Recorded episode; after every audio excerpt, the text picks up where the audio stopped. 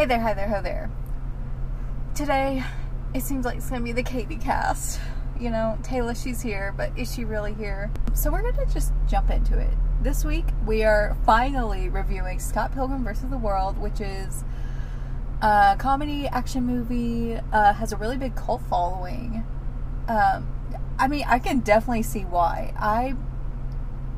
Let's just get into how we feel. I personally feel like in this genre, it was one of the best movies of the genre that I've ever seen. Taylor kind of feels differently, but that is okay, because we can have different opinions around here. So Scott Pilgrim is based on a graphic novel about a guy who has to go through 7 evil exes of the girl he wants, who is Ramona Flowers.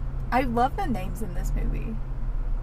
They're quirky. I've never carried the podcast this much, but I'm just gonna learn along the way. So we got Michael Cera's Scott Pilgrim, the most Michael Cera of Michael Cera characters. He's awkward, he's lean, but he's got all the ladies, because why not?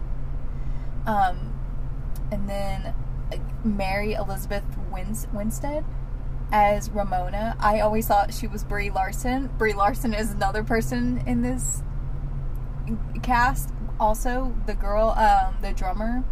I also thought she was Brie Larson for a minute. I'm like, who is Brie Larson here? Because they all have really short hair. They kind of have the same facial structure. And I don't know. I think Brie Larson is just haunting me, to be honest. We also have Anna Kendrick as Scott's sister. I don't think this was one of her strongest performances, but you know, it was okay. She wasn't a strong character. She was just kind of there to be like, Scott, what the heck? What the heck? So this movie, I really actually enjoyed it because of the structure of the movie, because it's not a typical narrative structure, you know, like you have this, you know, I'm an ordinary guy kind of thing, and he's going on a journey of self-reflection, and like he's gonna have this redemption arc, and he never does. He's a very static character, I would say. I don't think he's very dynamic. I feel as though, you know, it's going for this video game theme. It's got a lot of graphic novel and video game influence on it, especially with the effects and also with the plot. It's not, there's exposition, rising action, climax, falling action. It's like, okay, we're at the next level. We're going to the next boyfriend. We're going to the next boyfriend. We're going to the next boyfriend. And that's kind of where his character development goes. And I don't know, I really enjoyed that. I kind of like fast-paced stuff when I want it fast-paced, and that's what, I didn't really want this movie to be slow. I didn't want to be a slow build. I just wanted to get right into it, and that's what it did, and that's what it's meant to do, but, like, that's not everybody's preference. I actually think the first act of the movie was so fun, and I loved it so much. I do think once we started getting through the guys towards the end, I would say, like, around the twins, that's where it started to just lose me a little bit, because I was like, okay, who are the twins again? And I was like, because that's when she showed the list of like, okay, here are the rest of the guys you need to defeat. Matthew Patel, Lucas Lee, and Todd Ingram, I would say, are the 3 biggest ones. That's why I would say, like, it would have been cool as a TV show, I would say, miniseries. You know, it could spend like 1 episode per guy or something like that. I liked the awkward humor, I would say, and you know, my favorite joke of the entire movie is, I was bi-curious, well now I'm bi-furious. I don't know why that just got to me. I just thought it was so funny. And then my other one, which I've always heard this joke, but I never knew where it came from. Bread makes you fat. I love that, because you know, I like bread. I just, you know, I'm trying to carry this as much as I can. Also, the guy who plays Wallace, his roommate, I kept looking at him. I'm like, this guy looks so familiar. I've never seen him in anything. I knew he looked like Macaulay Culkin. I was like, that's not Macaulay Culkin, though. And then the Gideon guy, I never even really understood him that well. What I found really funny is that when Scott, you know, Scott and Ramona and Wallace, they went to the movie set. They were like, we're stalking this guy. We're stalking Chris Evans with some weird eyebrows. Those eyebrows, act of its own. He was like, you dated somebody famous? Meanwhile, his ex-girlfriend over here, Envy, whatever, she over here being famous. She famous. You know, Brie Larson, lead singer. You know, I didn't hate her performance. I think I'm just like, Brie Larson, it's just like, let's just stick with Short Term 12 in the Room. She's a talking singer, moving her vocal cords like a little bit. She has a very Taylor Swift singing, you know, like talking and singing at the same time, mm-hmm. I guess. Let's see. I mean, there's, in terms of the plot, because like we said, there's not really like a very revealing or just like extraordinary plot. I feel like it's not really necessary to get into it. But I guess we can go through the beginning, because that's where the plot kind of is. That's like the biggest part. So Scott Pilgrim, 22 years old, living in this bunker of sorts, dating a 17-year-old high schooler, which is always fun and not controversial at all. Everybody was kind of like, high schooler? Maybe they met at the arcade, because that's where they spent most of their time. The music was really good in this movie. So basically, Michael Cera, Scott Pilgrim, whatever, he just thinks he's some womanizer guy, you know, thinks he can get all the ladies, which it seems like he can, I mean, according to the movie. And he sees this girl in his dream. I still don't get this whole part, but you know, maybe that's just the weirdness of the movie that you just kind of have to accept and not question. I mean, there's a lot of things in this movie that you could question, but I'm not going to. And he's like, I have to find this girl. He sees her at a party, and he's like, yo, you want to know why Pac-Man is Pac-Man, not Puck-Man? And he's like, man, I'm in love with her. And so he's kind of like dating her and then dating the high schooler, Knives, at the same time. Everybody around him is saying like, hey, this ain't cool, dude.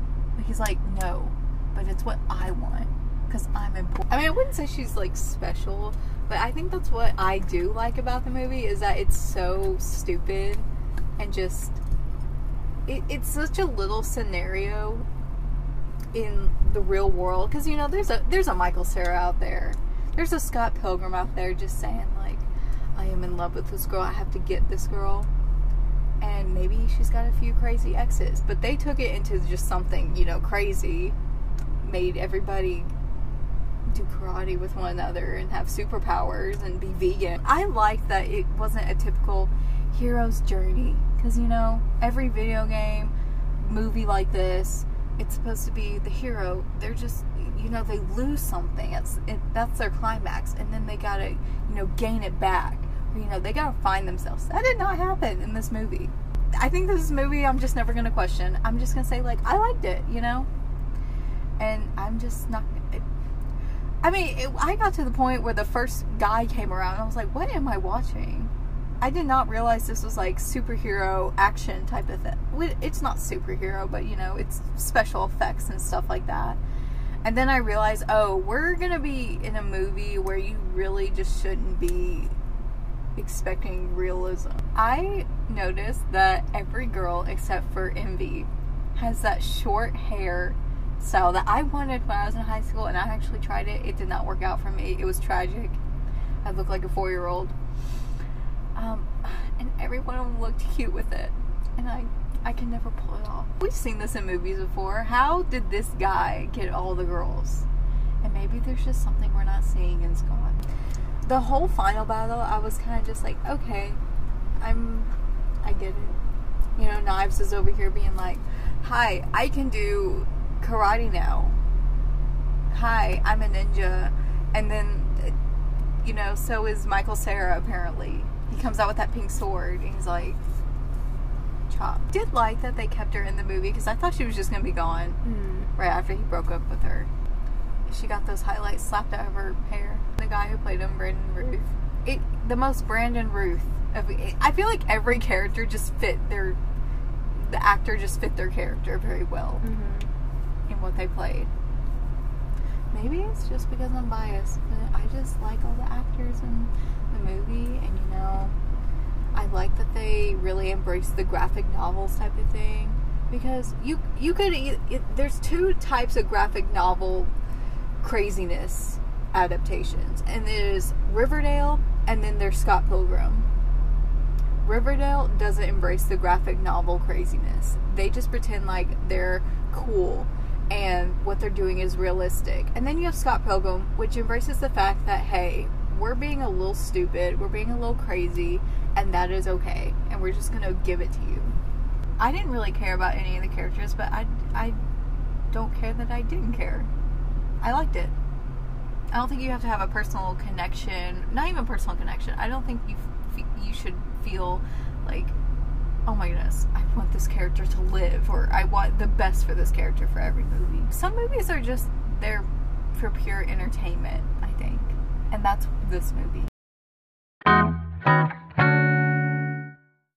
So we are taking a quiz called Everyone Has a Scott Pilgrim vs. the World character that matches their personality. Here's Yours by Jasmine Nahar, a BuzzFeed staff member. Thanks, Jasmine. Pick an evil ex. I'm going to pick Matthew Patel because I don't know what it was about him, but he was my favorite album. Or Todd Ingram, but I feel like Matthew Patel, you know, the first one's always the classic. Pick a role to play in a band.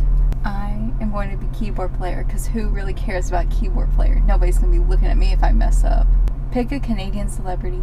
I'm going with my girl Ellen Page. You know, she's the lead in my favorite movie of all time, Juno, so I gotta pick her. Pick a quote from the movie. You know, my favorite quote isn't on here, but I'm gonna pick, you punch the highlights out of her hair. Pick an old school game. Mario Brothers, because obviously. Pick a color to dye your hair. I shall go with red. Pick a movie based on a graphic novel. Considering I've seen like 2.5 of these, I'm gonna pick Captain America Civil War because, you know, I'm a Marvel bee. I got Young Neil. You're a very chill and laid-back person who really doesn't like getting involved in any drama. You always do your best to be nice to people unless they give you a reason not to be. And when you form a strong relationship with someone, it's pretty much for life. You can be quiet and reserved in a lot of social situations, but it's only because you prefer to observe what's going on and only say something if you really feel like it's adding to the conversation. I feel like it's pretty accurate. Hope you guys enjoyed this week's solo podcast. Sorry for probably the messy out of placeness of it all, but Taylor will be back next week, so don't you worry about that. Give us a rating, give us a review, tell us what you like, tell us what you don't like. Follow us on Twitter at Courage and Doll, and check out our website at CourageAndDollPodcast.wixsite.com/nowplaying. If you don't have Twitter but you still want to tell us your thoughts that we can feature on the podcast, then email us CourageAndDollPodcast@gmail.com and subscribe. Bye. This is so awkward by myself. Bye.